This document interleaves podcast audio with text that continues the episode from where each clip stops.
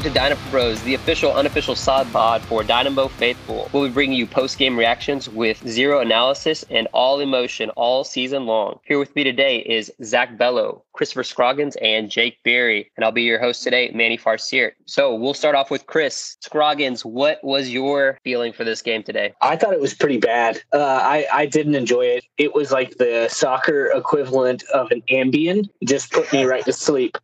Uh, it was pretty rough, dude. It was super frustrating watching our. I, I, took a screenshot of it a couple times. How large the gaps were between our midfield and our front line. If you're going to play a four-three-three and be more counter-attacking, like it looks like we are, then you need midfielders that can carry the ball forward. And Cerén and Vera are not those people. I thought, uh, and and I know this is going to spark debate with a lot of people, but I thought Memo actually showed himself quite well. I don't think that he was actually. I, I think he was the best in our midfield until Coco Carrasquilla came on. But yeah, uh, disappointing and pretty uh, pretty crap to be honest. Yeah, you know what? the thing that's going to make a striker the angriest is not scoring goals. And it's really hard to score goals when you don't get the ball past you. And it's really hard to get the ball past you when you have three midfielders that only know how to pass the ball backwards and sideways. That's that's my hard take there. Zach, what about you? Initial feelings?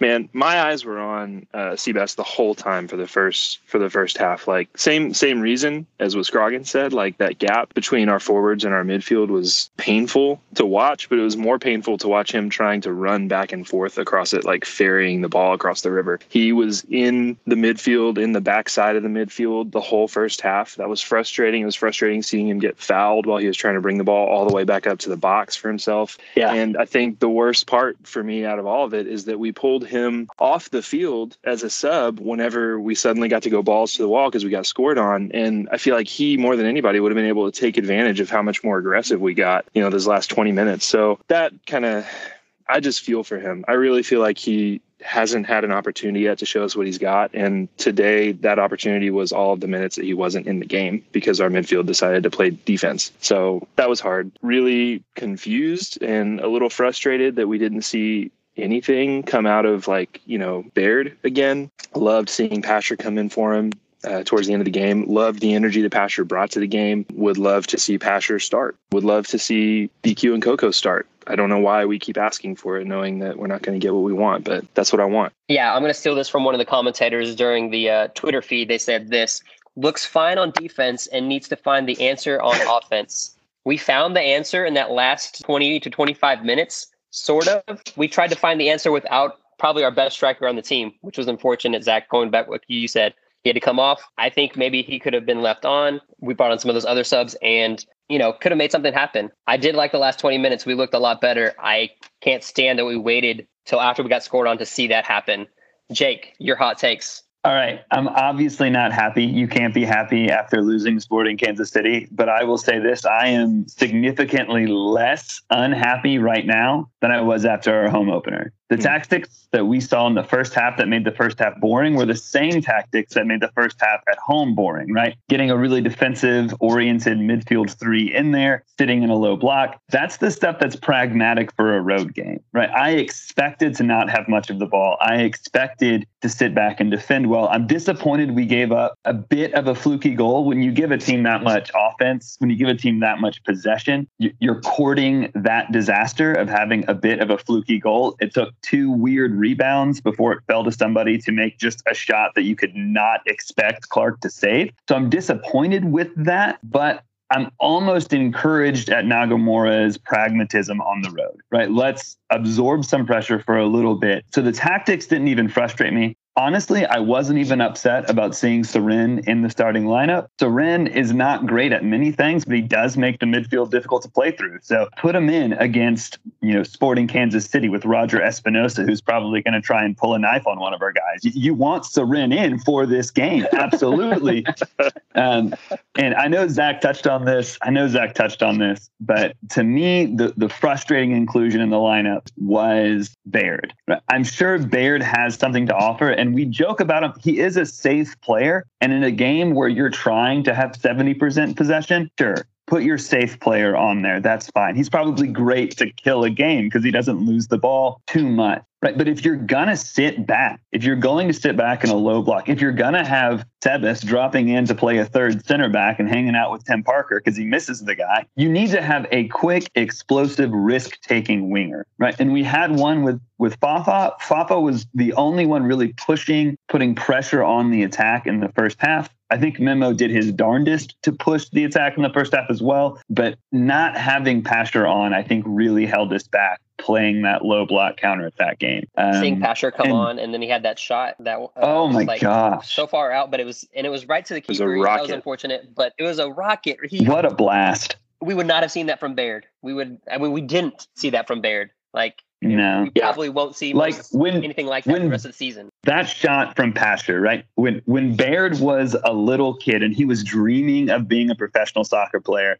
I guarantee you he couldn't even imagine anything as exciting as what we saw from Pasher and that just rocket, absolute rocket coming off his left foot. Uh, would love. I'm going to echo this from Zach. That boy that boy absolutely needs to start. Your boy Pash Money needs to be in the game. I want to say though, this and this is my point that I was making when I gave my little brief summary. Pasher had a rocket. Quintero had a good shot on goal, almost went wide.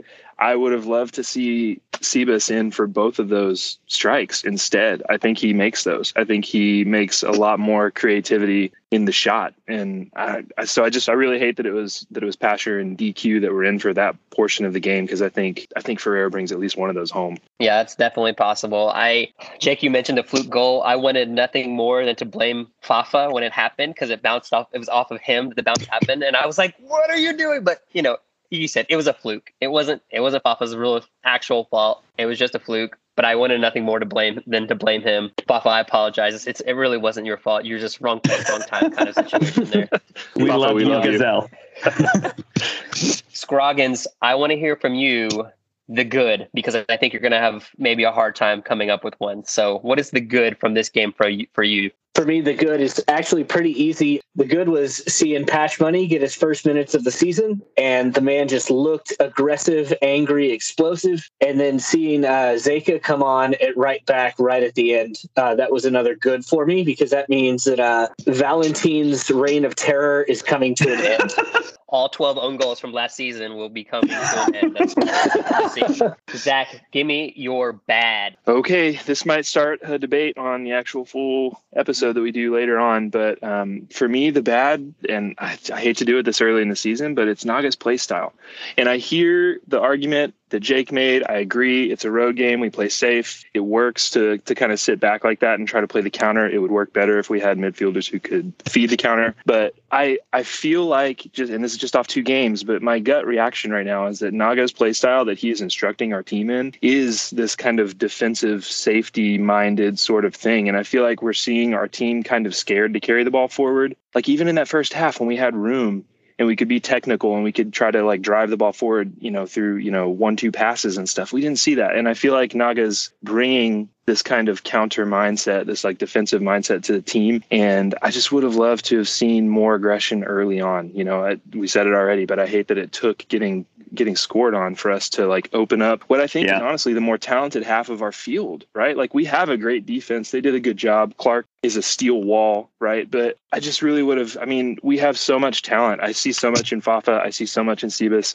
I would love to see any of those players like fed well. I would love to see our midfield move forward. And it feels like, I mean, again, this being a road game, but what's the answer for our draw, right? Like we were home, first game out, high energy, and we still played this way where everybody was just kind of like hanging back, trying to look for a, an easy opening, bombing passes, you know, through defenders, hoping that they'd connect. And it just feels, it feels weak. It feels safe. And I kind of, I'm scared. I'm not going to say it like it's a, like it's a definitive thing yet, but I'm just scared that Naga style is not really cut out for the talent that we have yet. I just don't think that they've hooked up yet. I don't think they made the connection between what he wants and what they can do. So to me, that was that was bad. I, I think again, even though it was a road game, it was probably the safe choice. The last 20 minutes justify me feeling like the first 70 were were bad. Memo, Vera, Cerén, that midfield lineup does not break through lines. That's not going to happen. And it's Naga's choice to start those guys. And as long as he keeps starting those guys, I am going to go with uh, our boy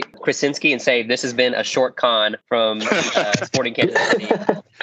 So, Jake Berry, what was your ugly for today? I mean, the ugly is really easy, right? 120 minutes, zero goals. That's simple as that. We have seen two games, very few, if any, great looks on goal. And it comes back to what everyone's been talking about the lineup. We have players that push the ball forward. I think Memo does push the ball forward. I think that in, in, a game where we can have Memo and someone who can push the ball forward with a sharp pass, like perhaps Coco Carrasquilla, in that situation, I think we can create those chances. We can create those goals. Oh, but man, watching us play so defensively is tough.